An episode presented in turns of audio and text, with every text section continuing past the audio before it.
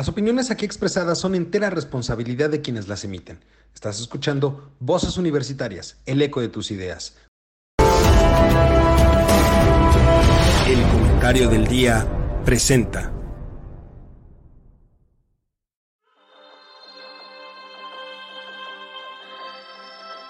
En una época donde el conocimiento y la información son fuentes de poder, se necesitan voces capaces de explicar el entorno, comprometerse con la verdad, representar el sentir de la sociedad y expresar la universalidad de pensamientos. Un espacio de análisis, opinión, debate y crítica de temas de actualidad sobre economía, tecnología, política, cultura, gobierno o sociedad. Bienvenido, esto es Voces Universitarias, el eco de tus ideas. Comenzamos. Hola, ¿qué tal mi querido público culto y conocedor? Ya es lunes, es lunes y como cada semana empezamos, empezamos con las noticias y con los temas que más le interesan a usted. Y para eso nos acompaña la mesa que usted conoce, gusta y le encanta, le encanta estar con nosotros cada, cada semana. En esta ocasión eh, puede ser que no llegue el doctor Mario, pero, pero no pasa nada, así como la semana pasada disfrutamos la, la del soliloquio que tuvimos él y yo respecto a los temas de ese momento. Está este día me acompañan mis queridos amigos, compañeros y colegas, mi queridísimo Juan, muy buenas noches, ¿cómo estás? Bien, bien, gracias, buenas noches. Qué gusto tenerte por aquí, doctor, bienvenido. Charlie, mi hermano, ¿cómo estás? Muy buenas noches.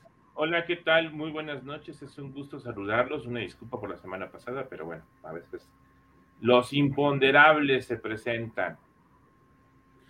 Totalmente, pero bueno, ya estamos aquí, ya estamos aquí, hay varios temas que, tenemos que tratar y me gustaría empezar, eh, me gustaría empezar con un tema que pues finalmente ha sido de los temas más eh, recurrentes en la última semana y que tiene que ver justamente con la oposición, qué es lo que está sucediendo con los con aquellos que pretenden hacerle frente a las corcholatas, o mejor dicho, a la corcholata que en su momento elija Morena, que ya hablaremos también del proceso de Morena, porque como bien lo ha dicho el doctor Araque en varias ocasiones, Morena no es ni siquiera un partido, es un movimiento, es una bola de, eh, personas que a veces no se ponen de acuerdo, eh, son una bola de tribus que nada más buscan pegarse unos a otros y por lo tanto dudo mucho que que acepten el tema del procedimiento, pero ya hablaremos en su momento de eso cuando lo decidan ellos y cuando definan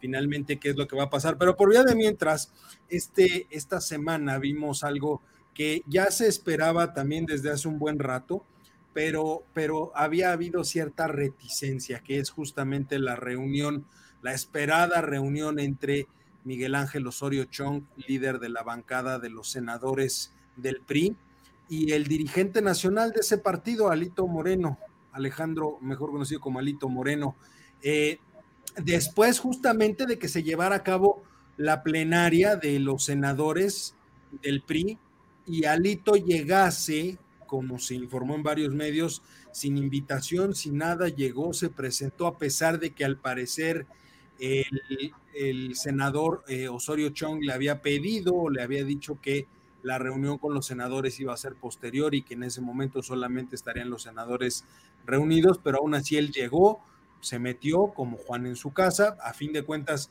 creo yo, y ahí me corregirás tú Juan, pero creo yo que pues siempre ha sido prerrogativa del líder del partido el nombramiento de, de, los coordinadores de las bancadas, de los líderes de las bancadas, y por lo tanto, pues también tendría derecho en un momento dado pues a estar presente en todas las plenarias, tanto de diputados como de senadores, por el simple hecho de ser presidente del partido, pero ya había una animadversión ahí entre ellos, ¿no?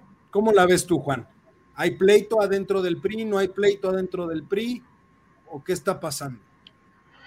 Desde luego los hechos demuestran que sí lo hay, ¿no? En lo que de alguna manera tú, tú acabas de mencionar ahorita, no es necesario que se invite al presidente. El presidente puede asistir porque es el presidente del partido. No veo cuál sea el problema de que vaya, en todo caso, porque no creo también que el reglamento o el ordenamiento que regula, en todo caso, el funcionamiento del partido en su parte correspondiente, digamos, diga que no puede entrar el presidente, este, por la razón que tú quieras y mandes, pues es el presidente, sí puede estar presente. A lo mejor pudiera ser que se le negara, entre comillas, su derecho a la expresión sobre los temas que se estén tratando y que de alguna manera puedan afectar pues cosas importantes, estructura, funciones, facultades, inclusive objetivos del partido, ¿no? Yo no le veo la mayor este, dificultad que él fuera.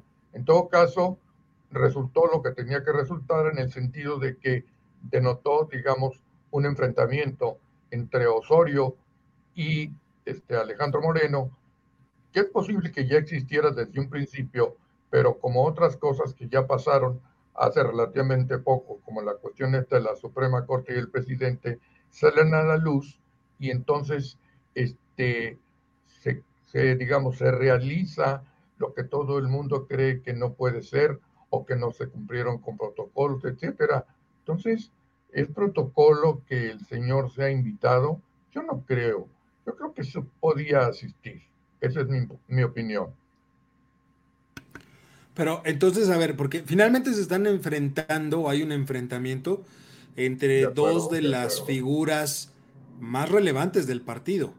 O sea, no, no, es, no es un enfrentamiento entre cualquier persona.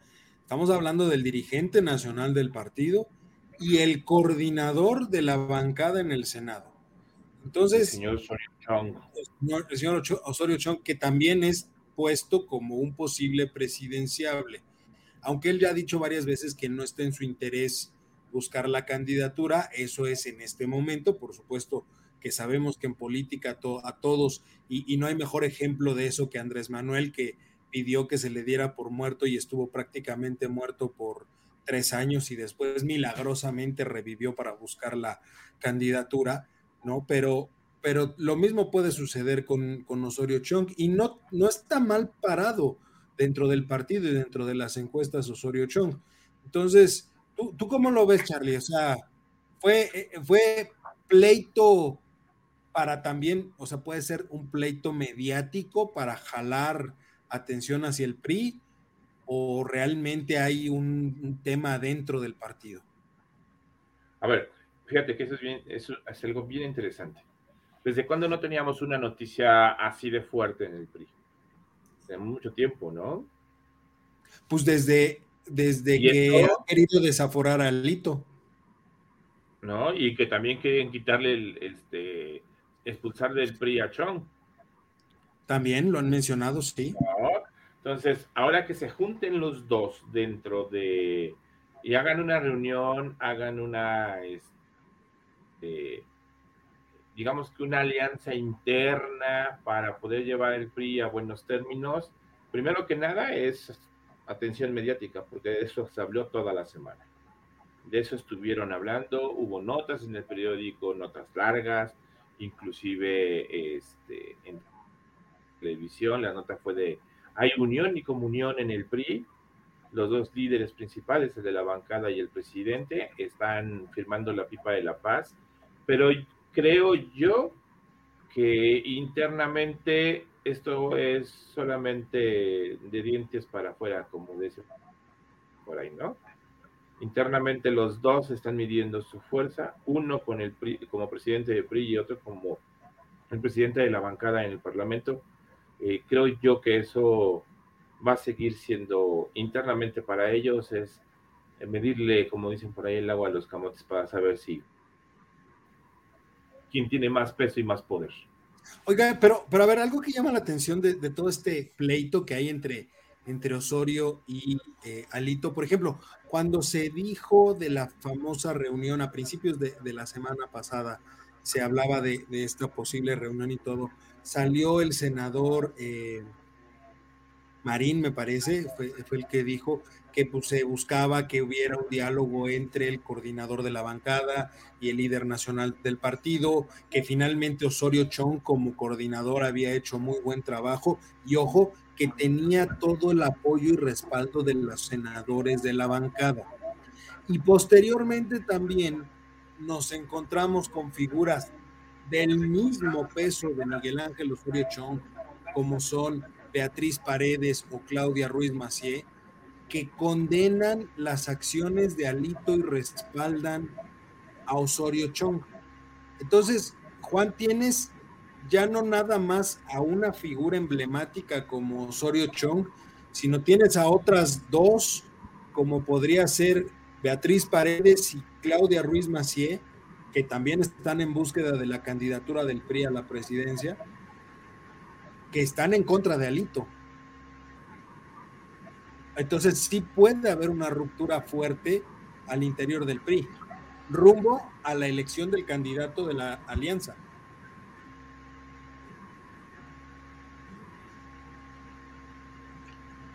Bueno, este, aquí para empezar, yo no considero a Claudia Ríos Macié presidencial, para comenzar. Todavía Beatriz sí. Beatriz Paredes todavía tiene un peso dentro del PRI y no solo un peso, digamos, gente que tú sabes y que también Carlos saben, ha sido gente este, muy importante en la política, digamos, nacional y por parte del PRI por los puestos que ha ocupado, con una gran experiencia, una gente honesta. Yo no digo que Claudia no sea honesta, ¿verdad? Pero por ahí trae pues un antecedente un poquito como lo que quieren hacer en el caso del hijo de Luis Donaldo, que porque es hijo de Luis Donaldo, pues lo van a hacer, dicen los de Movimiento Ciudadano, que puede ser presidenciable. Eso es un absurdo totalmente.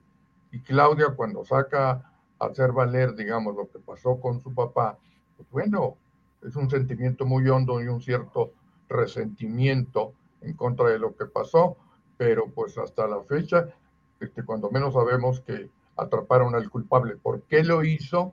Pues quién sabe y a lo mejor no lo vamos a saber, como luego suele suceder en esas revueltas entre miembros de un mismo partido o con otro partido, ¿no? Entonces, este, volviendo al punto, en ese sentido, yo creo que en todo caso, quien pudiera hacer entrar en razón a Osorio Chongo, Chong es precisamente Beatriz. Beatriz tiene la experiencia suficiente y el cálculo de las consecuencias que puede tener un enfrentamiento de esta naturaleza. No creo que Claudia pudiera convencer a Osorio Chong. Realmente es, digamos, muy difícil y el otro, pues es pasa como dicen, nadando entre tiburones, ya se la sabe de todas, todas. En Claudia, pues es una mujer este, decidida, fuerte, conocedora y demás, pero no con el peso, digamos, de, de, Beatriz Paredes, ¿no? Ni con la experiencia política, a pesar de lo que lleva en el, en el PRI y en los movimientos que ha participado, como para perfilarse como una oponente que pueda cambiar el rumbo de las cosas, ¿no? Entonces, pues eso sería lo que yo opinaría, ¿no? aunque, aunque tiene, tiene mayor, tiene mayor, este, mejor percepción Claudia Ruiz Macié que Beatriz Paredes entre las encuestas que se han dado a conocer, ¿no, Charlie? O sea, bien dice Juan, a lo mejor no tiene la misma trayectoria y conocimiento que Beatriz, pero tiene mayor posicionamiento que Beatriz entre el posible electorado del PRI. Sáquenme de una duda. Ríos Maciú, digo, Ruiz Maciú, ¿es hija de la persona que se De José Francisco. Es que eso es lo que, fíjate, esto es algo que el pueblo a veces no se sobrina, Y sobrina de Carlos Salinas. Ah, ah, esa es la parte que menos conocemos, ¿estás de acuerdo? Pero a escuchar luego, luego el, apellido Ruiz Maciú, sí es, este, te trae a la mente inmediatamente a el asesinato que se produjo hace muchísimos años. Bueno, aunque déjame ¿eh? Pero déjame decirte algo, lo trae, lo trae a colación a personas de nuestra edad, de mi edad, un poco más grande, todos ustedes comprenderán, ¿verdad? Este, pero al, a los chavos les es más representativa este, Claudia que Beatriz, por ejemplo. Beatriz, como Claudia ha estado más activa y es más activa en redes sociales y ha hecho más cosas en los últimos años, finalmente hay que recordar que ella viene hace un par de años de haber sido presidenta nacional del PRI, fue canciller con Peña Nieto, fue secretaria de turismo con Peña Nieto, entonces tiene más exposure en los últimos años que Beatriz Paredes. Y eso hace, por ejemplo, que la gente joven, que es mucho a lo que le están apostando todos los partidos ahorita, ¿eh? a, jalar a la gente joven, y es Claudia Ruiz Maciela que tiene mayor aceptación entre ese sector de la población que Por eso Osorio el doctor o que este, Beatriz. Que nosotros conocemos muy bien a Beatriz Paredes desde hace muchos años, ¿no? La primera presidenta mujer en el PRI, eh, la primera que comandó una este, cámara, no sé si diputados, ubícame, recuérdame, diputados o senadores. Una de las primeras gobernadoras en el país, porque fue gobernadora de Tlaxcala. Entonces, nosotros sí tenemos el informe inclusive. porque dicen que no existe. También, bien, o sea, nosotros sí conocemos su trayectoria, la hemos visto y se ha mantenido en una línea muy buena. Pero también tiene mucha razón lo que dice Lalo. Ruiz Massieu independientemente, y voy a sacar ahorita lo de su papá, este, sí tiene muy claro lo que son el uso de redes sociales y el manejo de los jóvenes. Eh, eh, las dos pueden en un momento dado eh, convertirse en presidenciables. No lo sé si Paredes pueda llegar hasta el final, porque no tiene en los últimos años una presencia muy notoria en redes sociales o televisión no lo sé. Y eso es lo único que me detendría. Ahora, tenemos a Lito por un lado, tenemos a este Chong por otro, tenemos a Ruiz Maciú, tenemos a Paredes. ¿Quién más les gusta para un quinto del PRI? Pues tienes ahí a este. Miguel de la Madrid. Bueno, el hijo de, la, Miguel de la Madrid. A Enrique, Enrique de la Madrid, el, hijo de, del de que también lo está buscando. Tienes a Ildefonso Guajardo. Eh, y, digamos, los dos, los dos también son o pueden ser candidatos muy competitivos.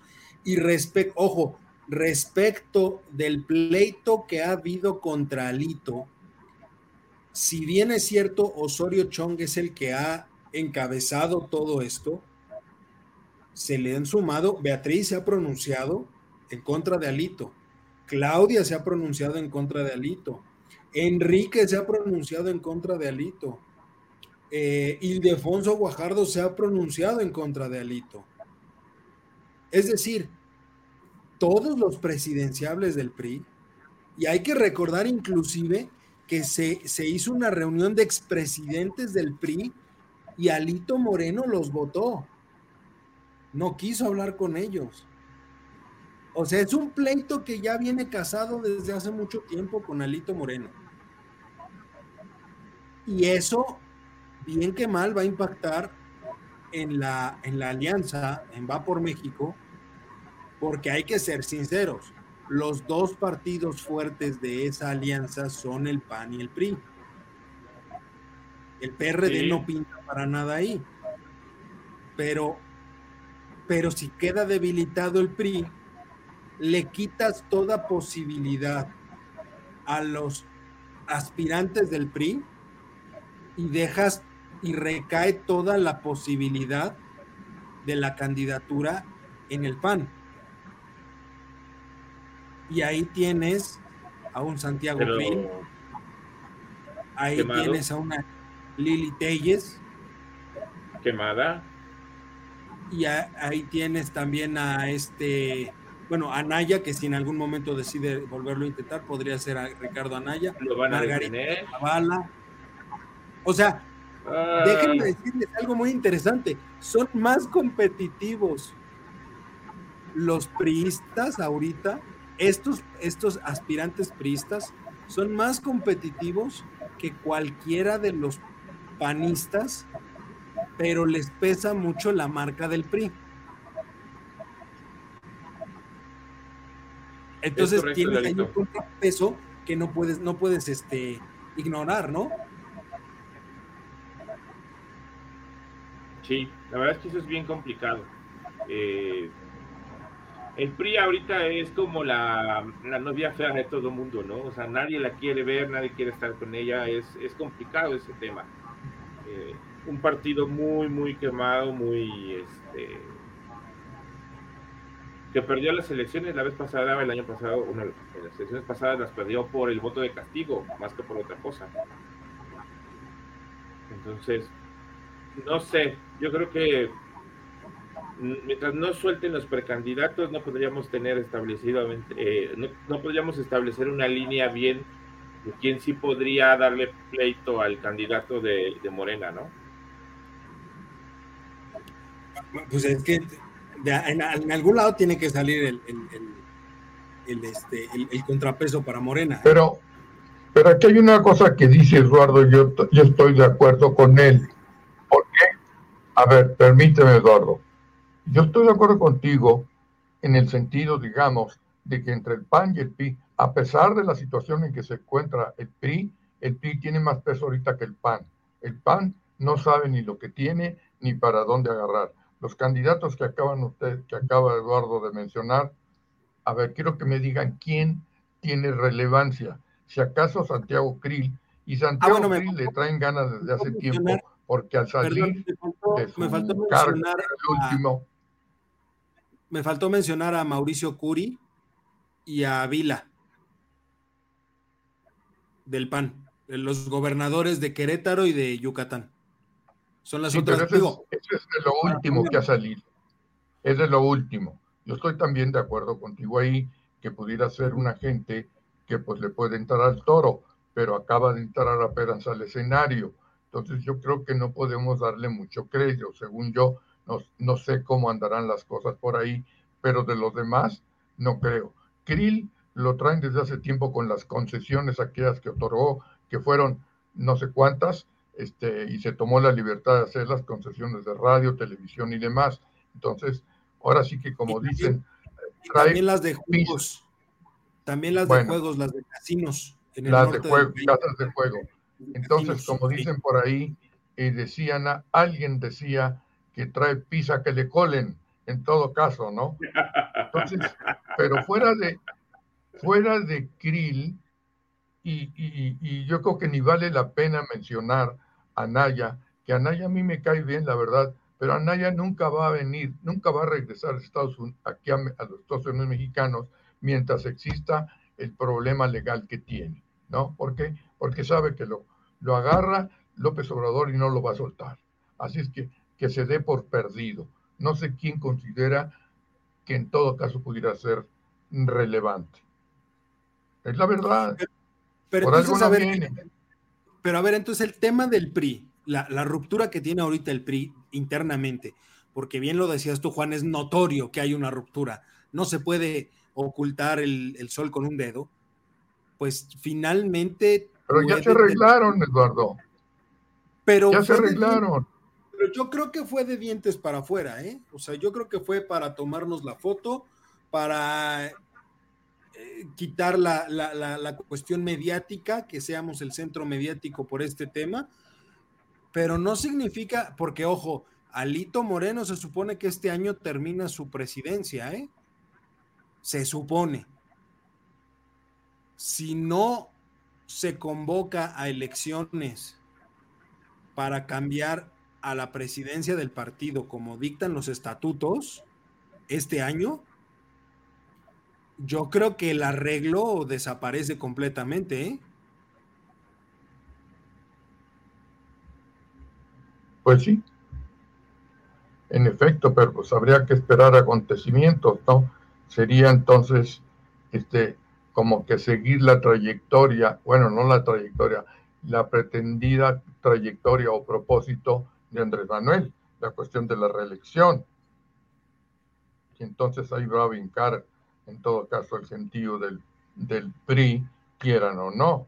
Ahí sí habría ya una ruptura, como tú mencionas, ¿no? Ahí está el problema. Pero bueno. ¿Tú, cómo lo ves? hay que esperar tiempos todavía. Juan dice hay que esperar tiempos, efectivamente falta ver. Se vienen cosas complicadas, que es todo el tema de la, de la, de la reforma electoral, el plan B. O sea, ¿cómo ves al PRI en ah. los próximos meses? Mira, lo que hicieron ahorita fue decir, señores, sí hay problemas, pero estamos unidos. De aquí para adelante todos trabajando juntos. Vamos a hacer una sola imagen del PRI. Eh, verás menos ataques de uno y del otro. Eh, irán reduciendo sus campañas eh, de ataques para hacer un solo PRI, un frente, y estaremos viendo cosas de Alito y compañía, Alito y compañía. si él no logra la reelección en la presidencia, dalo por hecho que será el primero descartable de toda esa lista de presidenciales. Si lo logra, entonces sí tendrán ahí un gran, gran problema porque no solamente sería uno de los presidenciables, sino que también tendría mucho peso dentro de, al ser el presidente del PRI. Y ya sabes cómo se ponen las cosas, ¿no? Porque inclusive yo recuerdo a Naya como presidente del PAN, ¿y qué hizo? Se autonombró el presidenciable del PAN si no mal recuerdo. Que, ahora también, si llegase a quedar como presidente del PRI alguien cercano a Lito, que también es una posibilidad, pues también por ahí puede haber un serio problema, porque a ver, si queda, por ejemplo, un Moreira, que es muy cercano, pues es el, brazo derecho ahorita de Alito, pues finalmente ahí tiene pues, la puerta la puerta abierta a Alito para convertirse en el en el posible presidenciable del PRI, lo cual desajustaría mucho a la, a la, a la, alianza, porque obviamente el PAN no, no se dejaría de que Alito pudiese ser el candidato. Ajá. Pero habría que esperar, otra vez volvemos a lo mismo. Habría que esperar, por decirte algo muy importante y que vas a estar de acuerdo conmigo, ¿qué va a pasar en Coahuila? Falta ver. porque Así se lo está manejando. Falta ver cómo va a quedar ese tema de Coahuila. Entonces, este. Coahuila y el Estado de México. Mejor habría que esperar. Aduana, importante, sí, totalmente. Totalmente, pero bueno. Pues oye, cambiamos un poquito. Sí, dime, dime. No, es que justo, y tiene razón el doctor, si, si el PRI tiene muy buenas elecciones, gana uno de los estados o gana los dos, Alito se va a mantener. Seguro. Le da, le da la permanencia. Le da la permanencia efectiva. Totalmente. Si llega a perder el Estado de México, esa segura lo va a sacar de la, de la presidencia aunque gane Coahuila, ¿eh? Si pierden el estado de México, tienes razón. Sí, pero a ver, tienen Coahuila y pierden yo nunca he considerado, Yo nunca he considerado presidenciable a Alejandro Moreno, por favor. Está bastante deteriorada su figura. Yo nunca lo he considerado así. Estoy de acuerdo, tú no lo has considerado. Pero, él, él sí se considera. Y ah, hay que recordar, yo también. Bueno, hay que recordar, hay que recordar, como bien dice Charlie, eh, Anaya siendo presidente del PAN hizo todo para que él se quedara con la candidatura. Y en el PRI tampoco es algo nuevo, ¿eh? Recordemos a un Roberto Madrazo, un Roberto Madrazo que siendo presidente del PRI hizo todo lo necesario para quedarse como candidato del PRI a la presidencia en el 2006 hasta le sacó la vuelta a la, una carrera del maratón y recortó la distancia para ganarla. O sea, algo nuevo no, es. o sea, nuevo no es el truco. Puede suceder. y, es, y, es, algo que está latente, que ha sucedido tanto en el PAN como en el PRI. O sea, los madruguetes que se pueden dar han existido ya en su momento, ¿no? Pero bueno, Oigan, cambiando un poquito de tema porque esto todavía falta, hay que esperar muchas cosas, como bien dice Juan. Yo quisiera preguntarle sobre el juicio de García Luna, porque Juan, tú, uh. tú y yo platicábamos un poquito de esto en la, en la semana y llegábamos a la conclusión de que el juez también ya está harto de que le presentan pues puros dimes y diretes, pero no le presentan ninguna prueba, ¿no? Así es. Él dice que no hay evidencias lo suficientemente sólidas para en un momento dado este, dictar una sentencia.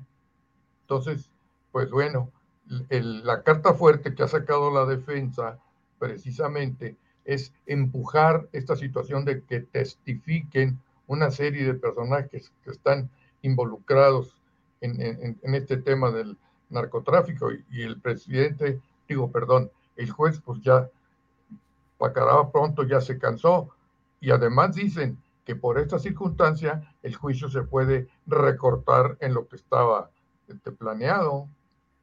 Y creo que es esta semana, ¿verdad? Esa audiencia. Esta semana, sí. En principio eran, estaba programado para ocho semanas el juicio. Llevamos dos. Y en dos semanas, corrígeme Juan si me equivoco, pero en dos semanas ha habido muchos testigos pero no ha habido una sola prueba sólida. Ha habido muchos, no, yo creo haberlo visto, pero nada que lo compruebe.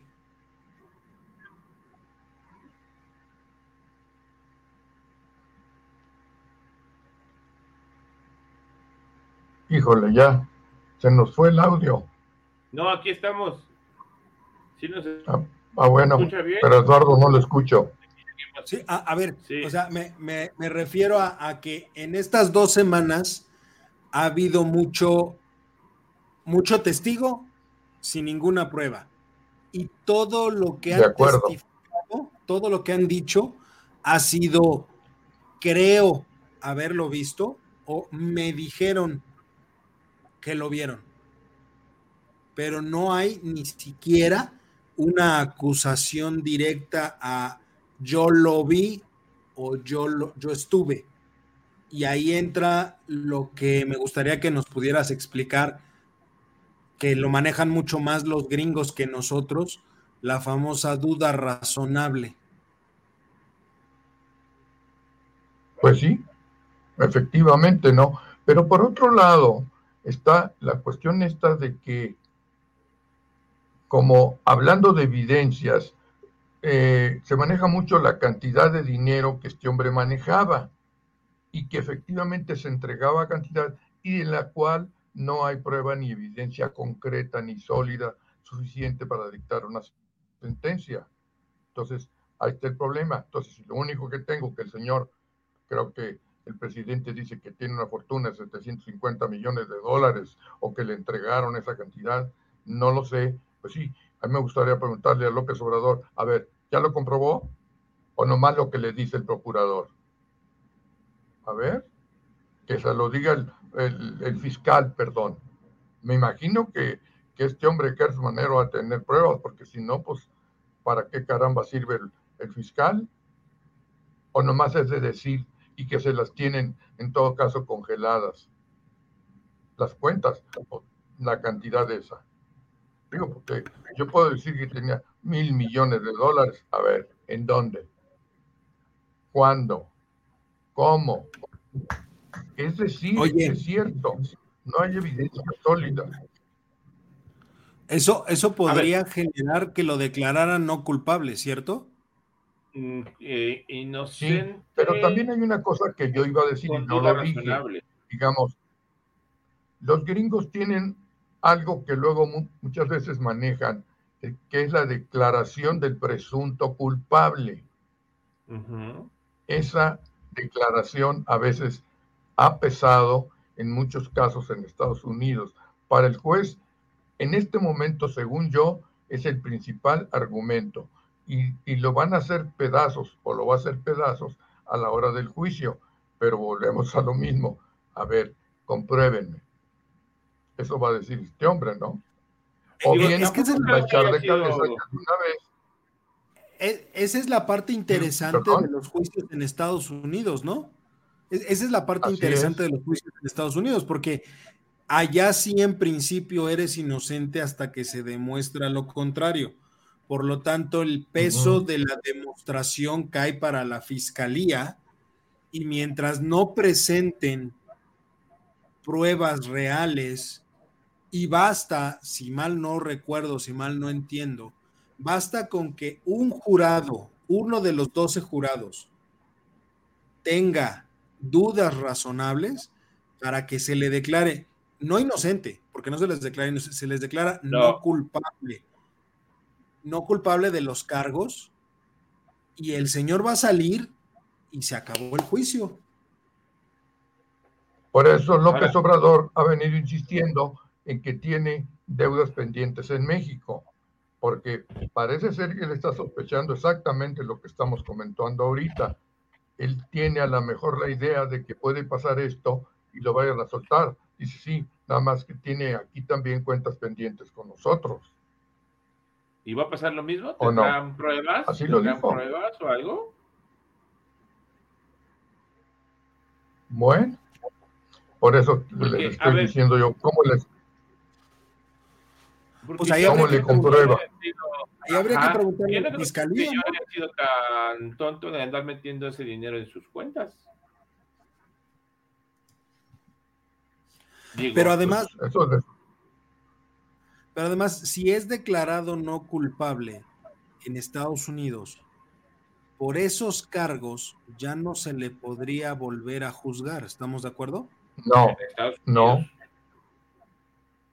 En Estados Unidos, sí. En Estados Unidos, por supuesto. Aquí en México sí, pero en Estados Unidos. Y a ver, si no se le pudo, pudo demostrar nada en Estados Unidos, si no se le puede demostrar nada, pues mucho menos se le va a poder demostrar algo aquí en México.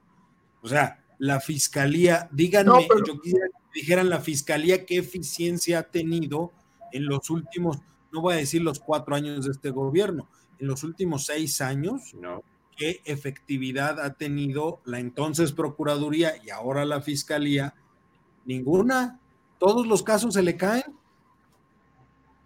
Mira, García Luna tiene tres cargos por tráfico de cocaína, uno por delincuencia organizada y uno más por falsedad de declaraciones. ¿Por cuál crees de esos cargos crees que lo vayan a juzgar?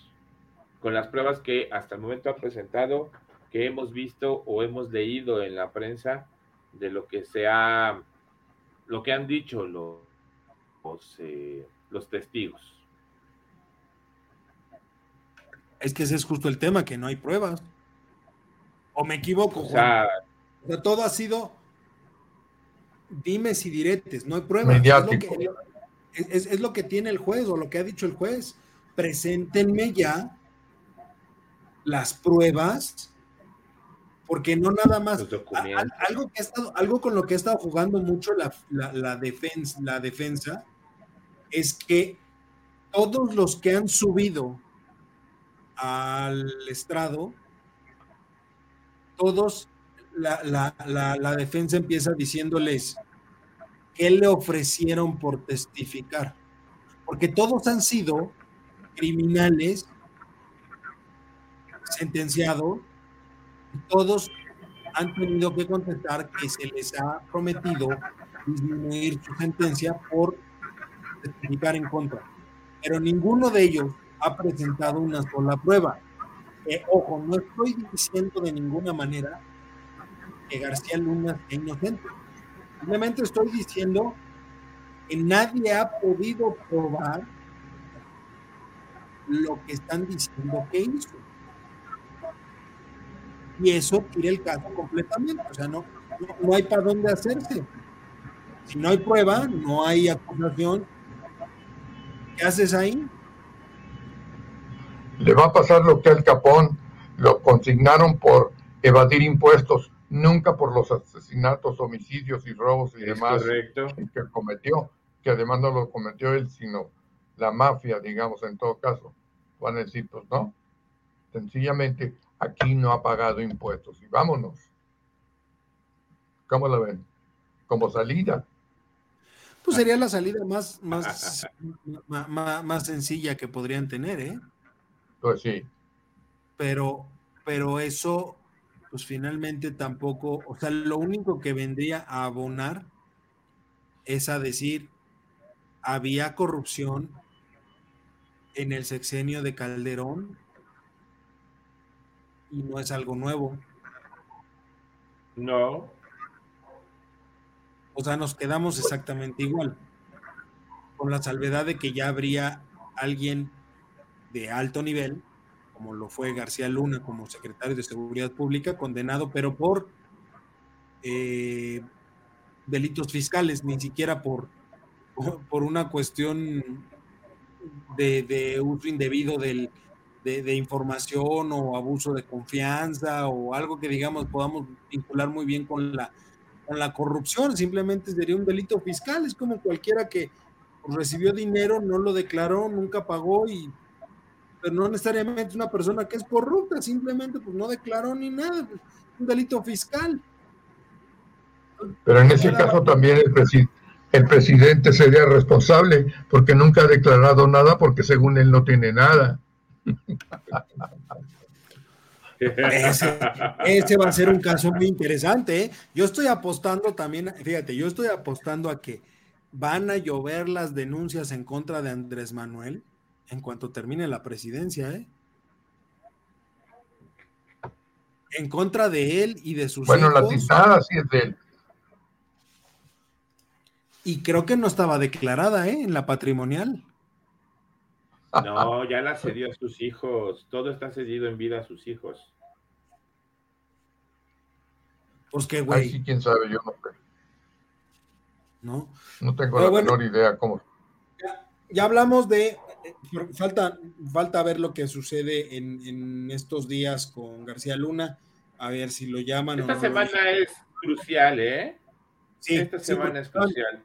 Estaba hablando de la posibilidad de llamarlo a él al estrado a testificar, y como bien dice Juan, es, un, testimonio que puede pensar. No, claro que lo va a subir al estrado, por supuesto que lo va a subir. Y además la defensa ha estado proponiendo que lo suba. En un principio no quisieron, pero después parece que sí, como diciendo, por aquí nos podemos ir. Aguas. ¿Cómo ven? Imagínate, que les digan, oigan, a ver, entréguenos el más gordo y lo dejamos ir. Échenos al pez más grande. Pero con pruebas y a usted se va. es que Híjole, yo creo que los peces más grandes que él, nunca va a haber pruebas. Claro, menos. Menos. Si para él no hay, para los de arriba menos. Es, un caso. Va a estar bueno, la semana va a estar buena en ese tema, ¿no? Pero bueno, ya, ya para terminar. hay que darle seguimiento eso. Hay, hay, que darle seguimiento junto con lo del PRI, por supuesto, porque ahí de ahí depende eh, la alianza, hay que ver cómo va la alianza, ¿no? Este, pero mi querido Juan, ¿cómo va el tema de la Ciudad de México? Vamos por las otras corcholatas. Ay, yo ya lo he repetido mucho, ya sabes que parece que la traigo con esta mujer, pero yo sí tengo evidencias de que hubo muertos.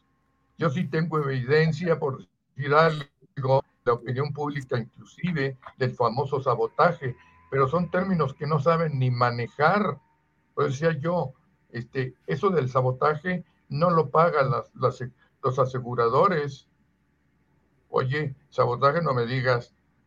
Con razón anda buscándole que ahora quiere que sean declarados terroristas, así le, se lo pidieron a, a Biden, porque, pero de todas formas, ellos no van a pagar. Claro, Claudia va a hacer exactamente lo mismo que hizo ahí cuando sacó a la serranía y cuando cambió el dictamen que había hecho la compañía esta extranjera de que nos pues, decía que el digamos el gobierno tenía la culpa no si en este país se cambian las cosas como cambiarse de calzones ellos su principal su principal arma es eso ellos sí hacen sabotaje ¿estás de acuerdo? ellos sabotean efectivamente la ley o le cambian van a decir, bueno, pero este está loco por hablar de sabotaje en la ley. Pues sí, eso es lo que hace López Obrador, cambiar este, el sentido de la ley, el, digamos, el fin y el espíritu de la ley y del legislador por aquella famosa frase que lo cambia todo, la seguridad nacional. ¿Cómo ven? ¿Eh? A ver, justo, Charlie, tú que eres experto en estos temas de infraestructura y demás, los seguros obviamente no van a pagar o se van a negar a pagar si los peritajes demuestran que es un tema de mantenimiento. Ah, depende, Lalo. ¿Por qué? a ver. Aquí entran varias situaciones. A ver. Situación número uno. Si es una falta de mantenimiento, no hay ningún problema. Digo, se puede pagar porque al no, ah, bueno, al no darle mantenimiento a un equipo lo vas adelgazando o lo vas gastando y demás. Ajá. Y entonces ya no le dices que es por falta de mantenimiento, es por desgaste. Que es diferente. Pero si hubo, si se, si se comprueba que hubo mantenimiento. Sí, si te comprueban que hubo mantenimiento preventivo de algunas cosas. Ajá. No me demuestra que, no hubo. Si se demuestra que no hubo mantenimiento, ajá. Ahí sí ya hay dolo, hay cosas, y entonces el seguro no te paga. Pero aquí, aquí casi estoy seguro que va a proceder lo del mantenimiento. Porque hay pólizas de mantenimiento. O sea, sí existen esas pólizas de mantenimiento para el seguro porque no puede haber un contrato vencido de parte de ellos. Bueno, no estoy, estoy suponiendo, ¿eh? Porque cuando tú pagas un seguro, el seguro te pide las pólizas. Cuando tú compras un coche de seguro de auto, te pide tu licencia, tu tarjeta de circulación y demás. Eh, si tú llegas en un incidente con, este, eh, llegas a chocar, por decir algo así, y no te pones de acuerdo con la contraparte, te vas a ir al Ministerio Público. Te arrastran tu coche y si tu coche tiene este, multas, vas a tener que pagar todas las multas para poder sacar tu coche. ¿De acuerdo? Entonces al, metro no le conviene no tener contratos de mantenimiento, porque al no tenerlos, en automático el seguro te va a decir, pues sí, ahí tienes un problema, pero no pagaste los contratos de mantenimiento. Ok, si tengo un contrato de mantenimiento. Ok, ¿dónde están las órdenes de trabajo de esos, eh, de esos mantenimientos? Y seguramente deben de tener esas órdenes. Donde le hicieron alguna pequeña reparación o algo por el estilo. ¿De acuerdo? Eh, por ahí va a salir el tema. Yo no creo que no tengan firmado contratos de mantenimiento. Tampoco creo que no tengan hojas firmadas de mantenimientos. Que los hagan, ah, eso es diferente.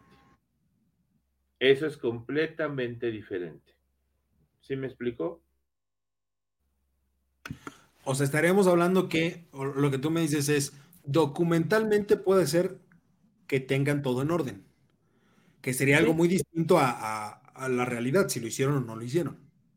Sí, porque todos nosotros estamos quejándonos de que no se le ha hecho mantenimiento, pero administrativamente no sabemos.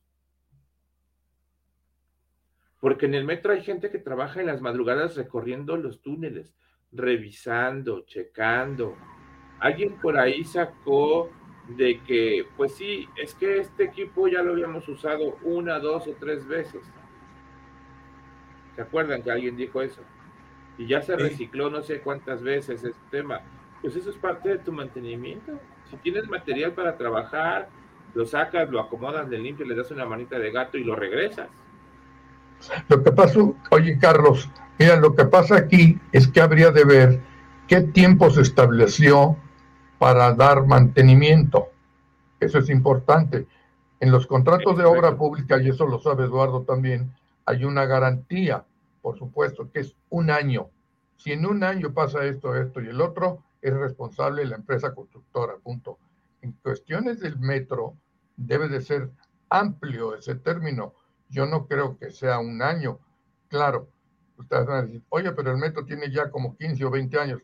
No creo que haya empresa que se haya, digamos, comprometido en todo caso a pagar si no se le dio mantenimiento durante 15 años. Sí, pero también hay obras que garantizan la estabilidad del inmueble por cierta cantidad de años. Por eso, y eso es lo que fallas ocultas. En un año no. O sea, debe de haber un contrato de la empresa que construye indicando que su obra debe de tener por lo menos eh, 10 o 15 años de, vida, haciendo revisiones continuas. Y no Por eso, depende, depende de cuánto tiempo se estableció que se debería de garantizarse por parte de la constructora o lo que quieras mandes que debería tener el mantenimiento. Pero finalmente dependemos también del peritaje que se haga. Ah, bueno. bueno. Porque efectivamente, si podemos tenerlo documentalmente y que diga documentalmente que sí se hizo y demás, pero si en el peritaje se demuestra que lo que sucedió es producto de una falta de mantenimiento, ahí el, el, gobierno de la Ciudad de México tiene que dar la cara. Porque ahí sí no va a haber de otra o como lo ha hecho con otras ocasiones, como lo mencionó Juan, va a buscar descalificar a la aseguradora. Sí. Y al peritaje. Y al peritaje. Por ya lo hizo una vez, ¿no? Y lo puede hacer otra. Ah, sí, claro. Claro.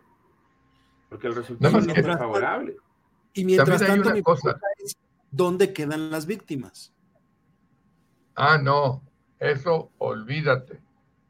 Nadie, nadie sabe, nadie supo, ¿verdad? De las muertes, ni se hace responsable de las muertes. O les dieron lo que tú quieras que les hayan dado, es el delito, punto. La falta de mantenimiento y la responsabilidad de los encargados, en todo caso, de la obra, que luego los esconden. Y si no, pregúntenle a Claudia Sheinman con la tal serranía, ¿En dónde está esa mujer? A ella la sacaron de la jugada. Ha de ser comadre de ella. ¿No está en la lista? ¿Por qué no? Y sin embargo ya agarraron a dos personas que estuvieron en ese proyecto. Por eso. Y entonces, ¿qué? ¿La, la directora no es responsable? Por supuesto que sí. Está bien cubierta. sí ya se los dije yo, eso se llama encubrimiento. Y, eso también es un delito. O ya lo borraron del Código Penal. no, eso no se puede borrar, doctor. No creo, pero... ¿Cómo no? Es, que, a ver, conociendo a la 4T, puede, puede decir ahí misa y, y, pueden esconder lo que se les dé la gana, ¿eh? O sea, también eso es cierto y es muy válido estos tiempos, ¿no? Pero, pero bueno, y, por ejemplo, eso, a, ver, aquí, aquí yo tengo esa duda y quiero insistir en el tema de las corcholatas. Todo esto, porque esto es lo que ha pasado en la última semana, o sea, nos hemos enterado también que en la última semana que está, eh, el gobierno de la Ciudad de México está viendo de dónde saca dinero para ciertas cuestiones. Y algo que a mí me llamó mucho la atención en el transcurso de esta semana que terminó o que acaba de pasar, la señora Claudia Sheinbaum está muy activa en cosas que nada tienen que ver. Por ejemplo, yo puse un tweet contestando a una imagen que subió ella a redes, donde dice, me reuní con los representantes, fíjate bien, me reuní con los representantes de los ingenios azucareros a nivel nacional. Una reunión muy productiva. ¿Cuántos ingenios azucareros hay en la Ciudad de México, perdón? En la Ciudad de México ninguno. Bueno, no sé. Y entonces, ¿qué, ¿qué demonios tiene que hacer la jefa de gobierno reuniéndose con los representantes de los ingenios azucareros? La manda Andrés Manuel, muy sencillo. Pero ¿de qué Esa es la respuesta. No importa, Eduardo, no importa que no le sirva, él la manda. Y la otra, pues bueno, como buen borreguito, la sigue porque le conviene. Por supuesto que la conozcan. Bueno, sí hay, ¿eh? Sí hay, pero son grupos. Mira, ese grupo Azucarero México, que sí está en la Ciudad de México. Por eso. El ingenio San José de Abajo y algo se llama. Pues es una fábrica de azúcar. Esos dos son los únicos dos que tengo yo aquí. Y el gobierno de México tiene una lista de directorios de ingenios azucareros.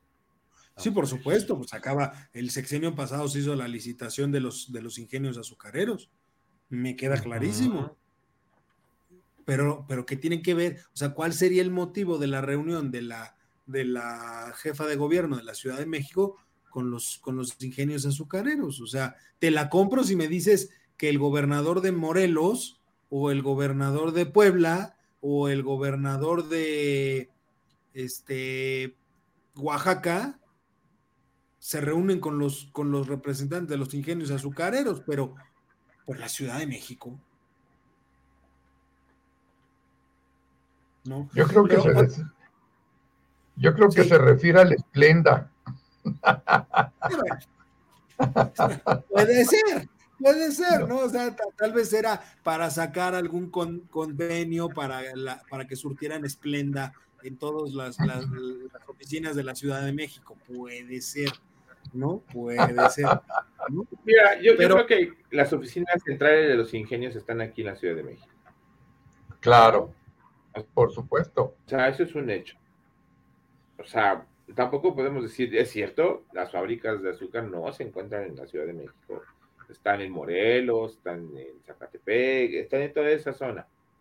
Pero pues, aquí solamente están las oficinas. O sea, volvemos a lo mismo, no tiene ninguna razón de ser. O sea, es una reunión que no sirve de nada.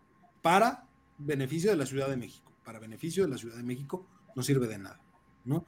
Pero bueno, nada más para terminar y, con esto, ¿cuál es la opinión que ustedes tienen de Omar García Harfush?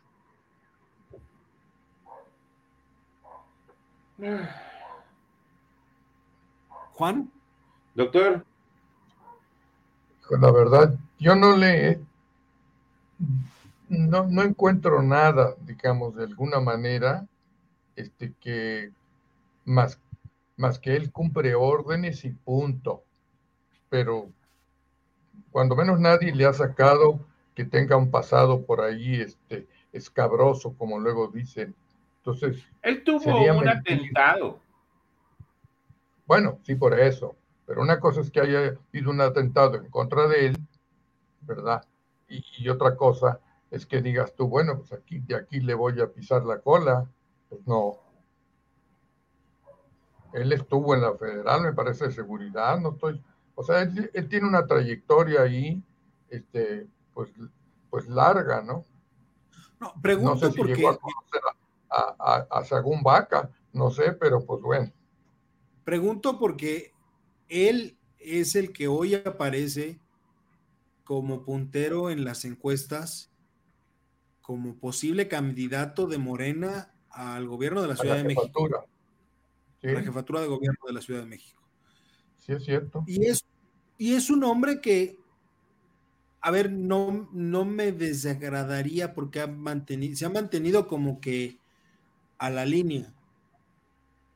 Y creo que ha hecho un trabajo medianamente bueno, a comparación de los términos de seguridad que hay en el país, ¿eh? No, pues si acaso, ya que estamos en esto, él hace algún tiempo había declarado que no había grupos ni organizaciones criminales en la Ciudad de México. Por favor. Y, al poco tiempo comenzaron a saltar. Digo, tú no puedes andar haciendo ese tipo de declaraciones porque te quedas en plan de mentiroso, man. Inmediatamente comenzaron a salir la Unión Tepito y no sé a cuántos que han agarrado, que a unos, algunos no son de aquí de la Ciudad de México y que son de algunos de los cárteles de Sinaloa, por ejemplo, de Jalisco, etcétera. Pero ese es otro rollo.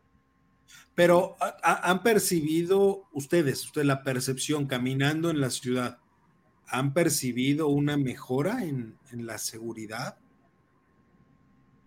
Eh, por hablar del trabajo de él, de él en específico, porque, ojo, ya en el momento en el que traes a la Guardia Nacional y la metes al metro,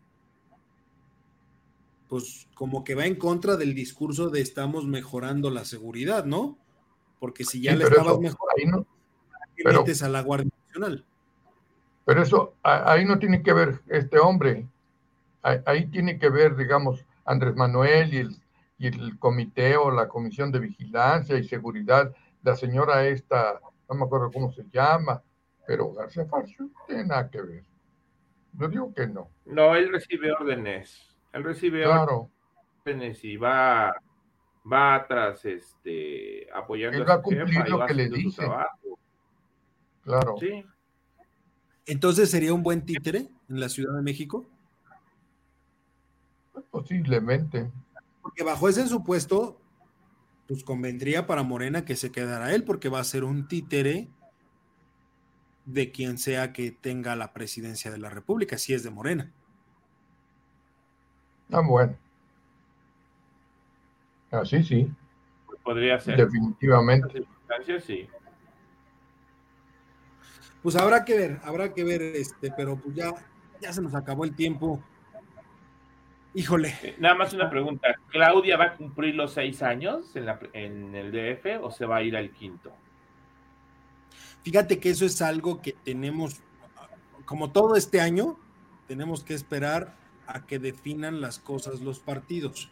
Morena dijo, Morena dijo que a finales de este año ya debería de tener a finales de 2023 ya debería de tener seleccionado al candidato para el 2024, lo cual significa que quienes aspiren, Marcelo, Claudia, Monreal, Dan Augusto, tendrán que renunciar a sus puestos este año.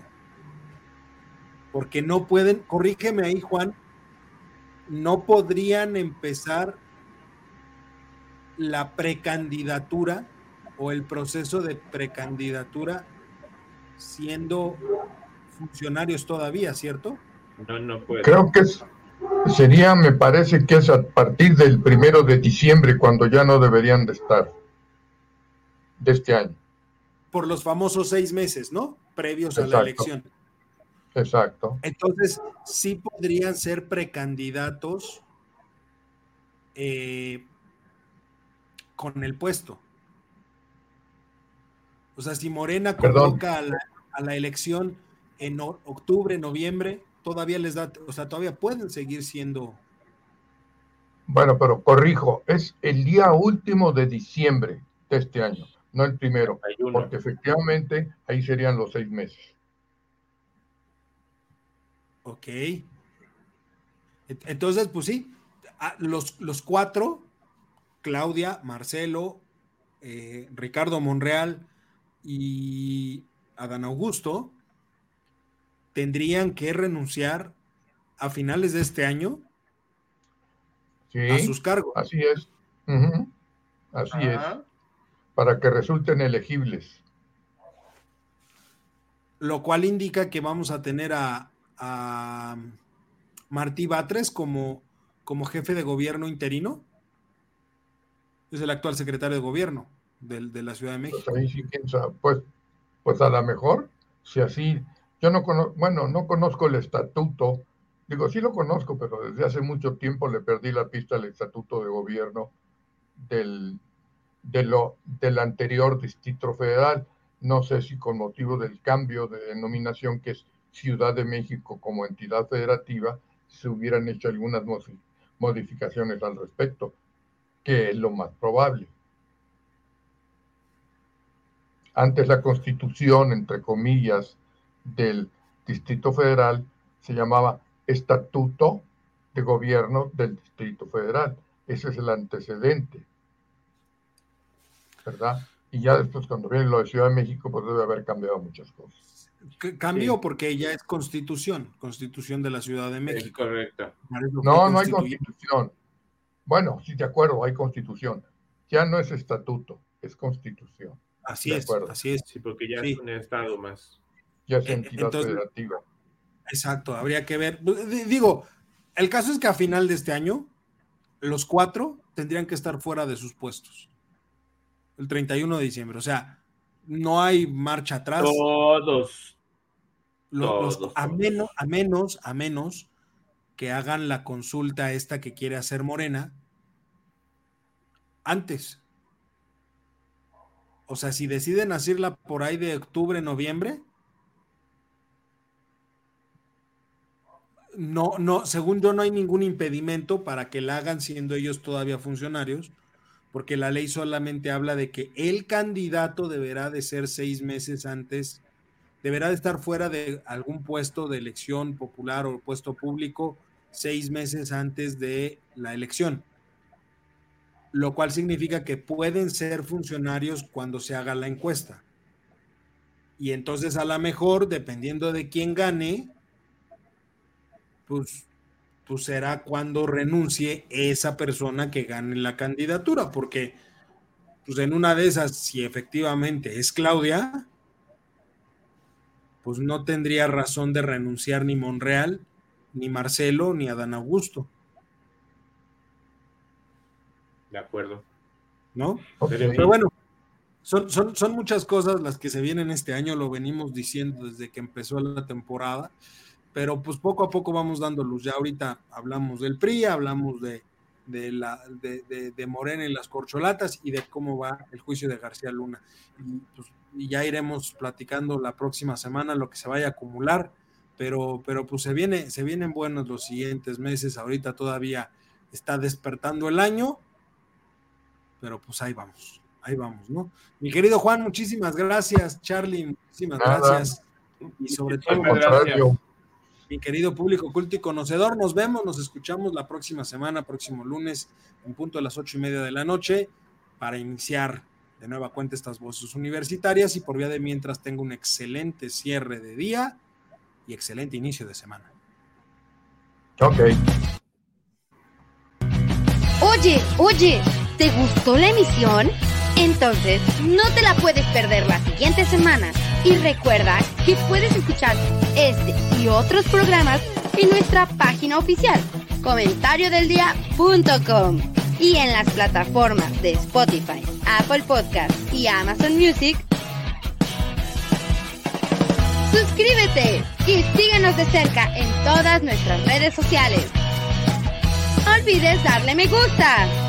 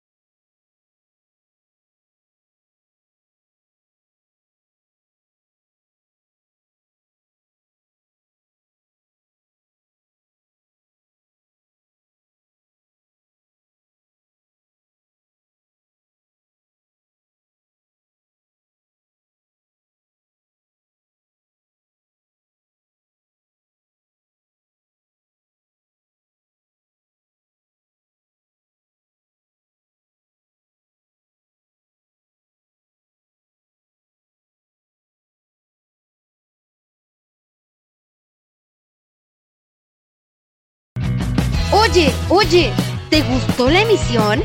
Entonces, no te la puedes perder la siguiente semana. Y recuerda que puedes escuchar este y otros programas en nuestra página oficial, comentariodeldia.com y en las plataformas de Spotify, Apple Podcast y Amazon Music. Suscríbete y síguenos de cerca en todas nuestras redes sociales. No olvides darle me gusta.